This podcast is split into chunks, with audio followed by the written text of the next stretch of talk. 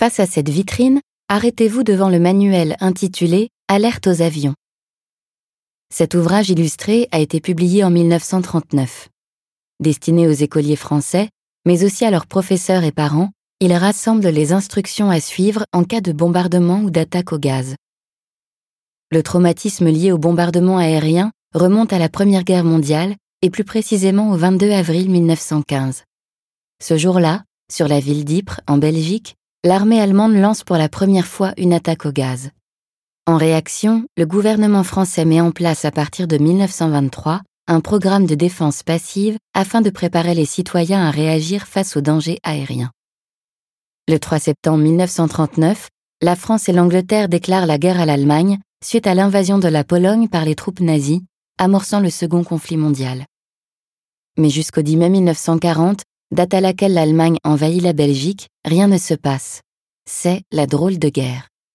Jusqu'à cet acte d'agression à l'égard de la Belgique, qui marque le début de ce que l'on appelle la bataille ou campagne de France, la population française vit pendant près d'un an dans la peur d'une attaque potentielle. C'est dans ce contexte qu'est diffusé ce manuel, dans lequel on peut apprendre, sous forme illustrée, à se défendre contre les bombes explosives et les incendiaires.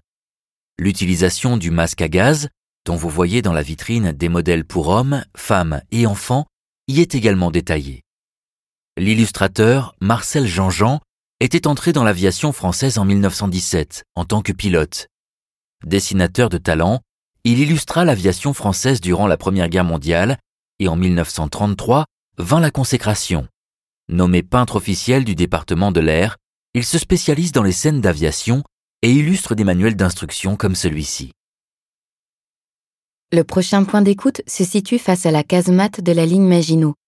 Vous pourrez y écouter une interview du lieutenant-colonel Christophe Bertrand, l'un des quatre commissaires de l'exposition, au sujet de deux livres exposés dans la vitrine.